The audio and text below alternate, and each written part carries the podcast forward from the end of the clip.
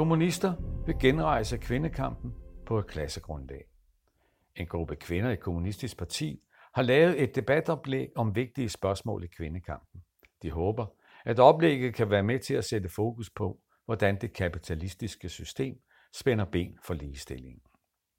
For præcis et år siden, den 8. marts 2019, mødtes en gruppe kvinder fra Kommunistisk Parti i København. De var enige om, at den marxistisk funderede revolutionære linje i kvindekampen i alt for lang tid havde været trængt i baggrunden. De besluttede sig for at gøre noget ved det. Siden at de mødtes mange gange og sammen lavede et debatoplæg om de vigtigste spørgsmål i kvindedebatten. 1970'ernes stærke parole, ingen klassekamp uden kvindekamp, og ingen kvindekamp uden klassekamp, er stadig aktuel, mener Jette Knudsmann og Birgit Sørensen, der begge er med i kvindegruppen. Arbejderen har i anledning af kvinders internationale kampdag taget en snak med de to om kvindekampens vigtigste spørgsmål anno 2020. Helt grundlæggende startede det med at stå fast, at for kommunister hænger kampen for kvindernes frigørelse tæt sammen med kampen mod det kapitalistiske system, der fastholder kvinderne i en snæver kønsrolle. Citat. Vi er nødt til at tage et opgør med det kapitalistiske samfund, før kvinderne kan blive helt ligestillede. Der er en række indbyggede mekanismer i kapitalismen, der spænder ben for ligestillingen, siger Birgit Sørensen. Citat. I et kapitalistisk samfund, hvor fokus er på at sikre de højst mulige profitter og de lavest mulige lønninger, hvor der konstant skæres ned på den kollektive velfærd og hvor kvinder gøres til en vare, er det ikke muligt at sikre en total ligestilling af kvinderne, tilføjer hun. Birgit Sørensen understreger, at det selvfølgelig ikke betyder, at kommunistiske partier melder sig ud af kampen for at få gennemført forbedringer for kvinderne her og nu i det kapitalistiske samfund. Men partiet lægger vægt på nødvendigheden af at have fokus på de samfundsmæssige strukturer, der forhindrer ligestilling, og på at kæde kvindekampen sammen med kampen for et andet samfund. De to kommunister peger som noget af det første på, at den manglende ligeløn stadig er det helt store problemer for kvinderne. Ifølge tal fra Danmarks Statistik tjente mænd i 2018 i gennemsnit 12,8 procent mere end kvinderne for samme arbejde. Citat. Fortsætter udviklingen i den nuværende tempo, vil der gå over 100 år, før vi får lige løn, siger Birgit Sørensen. Citat. Arbejdsmarkedet er meget opdelt i kvindefag og mandefag, og kvindefagene er dårligere lønnet. Samtidig er det stadig sådan, at kvinderne tager langt det største ansvar for hjemmet og børnene. De bliver hjemme, når børnene er syge og tager langt mere barsel, end mændene gør, tilføjer Jette Knudsmann. Tal fra Danmarks Statistik viser, at danske mænd i 2015 i det gennemsnit holdt 31 barselsdage, når de fik et barn, mens kvinder holdt i 298 dage. Citat. Kvinderne bliver sat lønmæssigt bagud, hver gang de får et barn. Derudover har kvinderne oftere deltidsarbejde end mændene for at kunne tage sig af børn. Og hjem. Kvinderne er mere løst tilknyttet arbejdsmarkedet, end mændene er, siger Jette Knudsmann. Citat. Livet igennem for de lavere løn end mændene, og som gamle ender de med en lavere pension. Det er et meget grundlæggende spørgsmål, for kun ved at være økonomisk uafhængige, kan kvinderne være frie, tilføjer hun.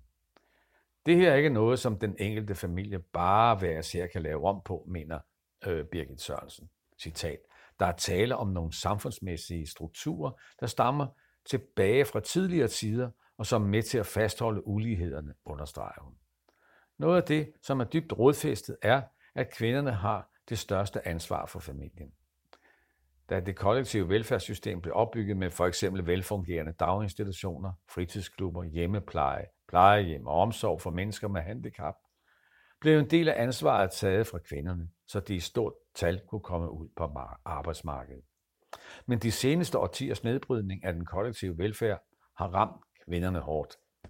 Når børnehaven ikke har tid til at give omsorg til det enkelte barn, og når den ældre ikke kan få hjemmehjælp, eller ikke bliver passet godt nok på plejehjemmet, er det kvinderne, der tager over, konstaterer Jette Knudsmann.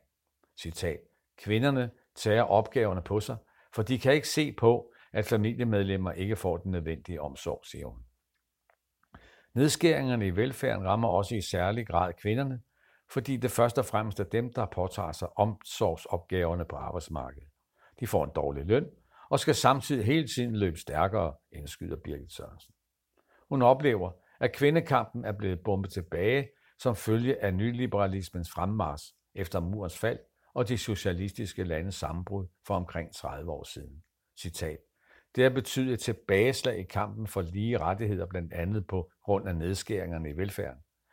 Noget andet, vi oplever, er meget aggressive reklamer, der bruger afklædte kvinder til at sælge alt muligt, og er med til at fremme et stereotyp kvindesyn, forklarer Birgit Sørensen.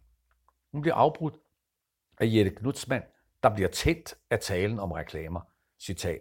Kvinder bliver udstillet i reklamer på en helt anden måde, end mænd gør. Det har betydning for den status, som kvinder har i hele samfundet. Da jeg cyklede på arbejde for 14 dage siden, så jeg busser, der reklamerede for en stripklub.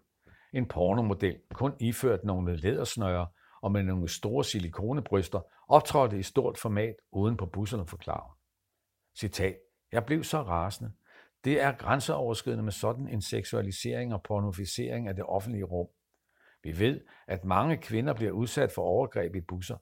Det her er med til at gøre busserne til et mere utrygt sted for alle kvinder. Signalet er, at kvinder er noget, man bare kan købe sig adgang til. Jette Knudsmann og flere andre kvinder nøjes ikke med at blive vrede, de handlede også og protesterede over reklamerne. Citat. Jeg skrev til både borgerorganisationen, Movias bestyrelse og Center for Byudvikling. Der kom svar fra overborgmester Frank Jensen om, at reklamerne ikke fulgte Movias retningslinjer, og at de nu er blevet taget ned. Det var jo dejligt. Men 14 dage efter kører der busser rundt med reklamer med en kvinderøv og en opfordring til at få en operation, så bagdelen kan blive større og flottere, erklærer Jette Knudsand med et suk. Hun erkender, at de nye reklamer ikke er porno, men mener, at de alligevel siger meget om, hvad vi har normaliseret og accepteret i det offentlige rum, når det gælder udstilling af kvinder. Citat. Det siger noget om den status, kvinder har i samfundet. Vi udstilles på en helt anden måde end mænd. Vi ser jo ikke en mand i stramme underbukser, som reklamerer for, at mænd skal have fjernet fedt fra andre steder på kroppen, for at få formet nogle lækre baller, som de så kan have det godt med, konstaterer hun sarkastisk. De københavnske bussers reklamer også for operationer, hvor kvinder kan få større bryster. Citat. Kvinder bliver hele tiden mindet om, at de skal have fokus på, hvordan de ser ud, og at de ikke er gode nok, som naturen har skabt dem.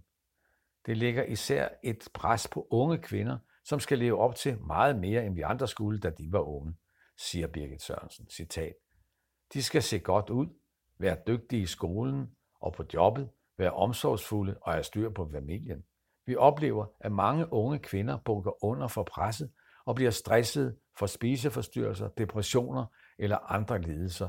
Det er jo dybt alvorligt, tilføjer hun. Fokus på kvinders udseende og de fastlåste kønsroller og grundlægges tidligt, og i dag oplever vi daginstitutioner og fritidsklubber, der er med til at understøtte det. Citat. For eksempel læste jeg på Forældreforer om en fritidsklub, der inviterede til en såkaldt pigedag, hvor piger på 10-12 år skulle lære at lægge make-up på. Allerede fra helt små får børnene banke kønsrollerne ind i hovedet. Det er et alvorligt tilbageskridt fra 70'erne og 80'erne, hvor jeg voksede op, siger Jette Knudsmann. Citat. Dengang var der også kønsroller, men det var ikke uleset at bryde ud. Jeg kunne for eksempel godt gå i samme slags tøj som min bror. I dag er der en voldsom kønsopdeling af tøj og legetøj. Det sker på et kommersielt grundlag. Virksomhederne sælger mere, når drenge og piger ikke kan bruge de samme ting, forklarer hun. MeToo-kampagnen har sat fokus på, hvor udbredte kønsbaserede krænkelser og overgreb er. Der er tale om alt lige fra sexistiske udtalelser og befamling til voldtægt. Nye tal fra den såkaldte offerundersøgelse viser, at alene i 2019 blev over 6.700 kvinder i Danmark udsat for voldtægt eller voldtægtsforsøg. Der er tale om en voldsom stigning. For 10 år siden var tallet omkring 3.000. De to kommunistiske kvinder ser en lige linje fra pornofiseringen af det offentlige rum og fremstillingen af kvinder som en vare, der kan købes, til det stigende antal voldtægtsforsøg øh, og tilfælde. Citat. Det er godt, at regeringen nu vil lave voldtægtslovgivning om og lægger op til, at der skal være direkte samtykke, siger Birgit Sørensen. Den udbredte spredning af porno er en del af problemet, mener Jette Knudsmann. Citat. Der er en omfattende pornoindustri, hvor det er mændene, der er de store forbrugere. Så industrien retter sig efter mænds referencer og fantasier. Det ligeværdige i det seksuelle forhold forsvinder. Kvinder bliver til noget, som mænd har adgang til for at tilfredsstille deres behov. Mange unge mænd får deres seksuelle debut gennem pornofilm, som intet har med virkeligheden at gøre. Vi kommer også til at tale om den totale varegørelse af kvinden, hvor hun sælger sin krop som prostitueret. Citat. Som det er i dag, kan enhver mand med pengepungen i orden til enhver tid købe sig til sex. Det gør potentielt hele kvindekønnet til en vare. Kvinden vil altid være den svage i den relation. Der er kvinder, som er prostitueret af social nød. Mange har det psykisk svært. Nogle er ligefrem ofre for menneskehandel. Jeg taler her om en større struktur, som ikke ændres af, at nogen kan fortælle historien om, at en enkelt lykkelig luder, eller om et enkelt kvinde, der også har købt sig til sex, siger Jette Knudsmann. Citat. Ser vi også eksempler på de grupper på Facebook, der udløjer næste hjælp, at kvinder ofte kontaktes af mænd, der vil hjælpe dem med seksuelle ydelser, tilføjer hun. Den kommunistiske kvindegruppe lægger i sit debatoplæg op til at forbyde køb af sex og støtte den nordiske model, hvor det er strafbart at købe sex, men hvor den prostituerede ikke kriminaliseres. I de sidste årtier er der i og omkring kvindebevægelsen opstået et nyt syn på køns- og identitetsspørgsmål. Grundideen er, at køn er en mental kategori, at det er noget, den enkelte selv kan bestemme. At man kan vælge, om man vil være kvinde eller mand. I dag kan man vælge sig et utal af kønsidentiteter, som ikke har sammenhæng med ens biologiske virkelighed.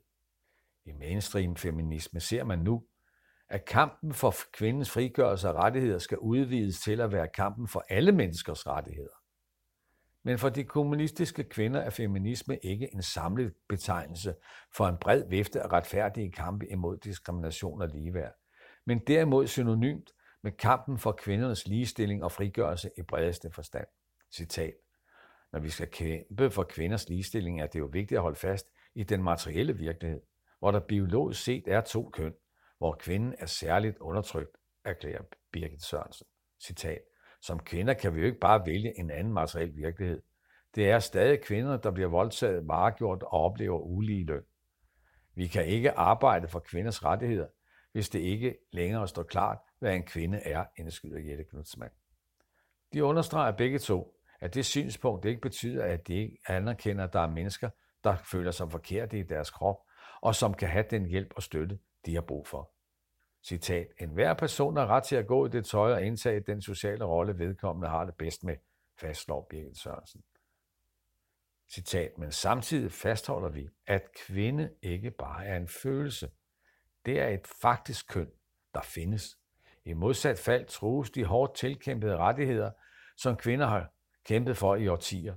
Så ender kvindekampen som en af mange minoritetskampe, tilføjer hun. De to kvinder fremhæver, at det socialistiske samfund, der er deres vision, er et samfund, der ikke tolererer vold og mobbende adfærd, men sikrer lige muligheder for alle, uanset biologisk køn eller kønsidentitet. Kvindegruppen er ved at lægge det sidste hånd på debatoplægget om en række aktuelle kvindepolitiske spørgsmål. Det skal nu diskuteres i alle kommunistiske partis afdelinger med det sigte, at kickstarte en ny debat om kvindens situation så flere kaster sig ind i den politiske kamp. Citat. Vi opfordrer kvinder, der vil være aktive i kampen for ligestilling og imod kapitalismen, til at melde sig ind i Kommunistisk Parti, siger Birgit Sørensen.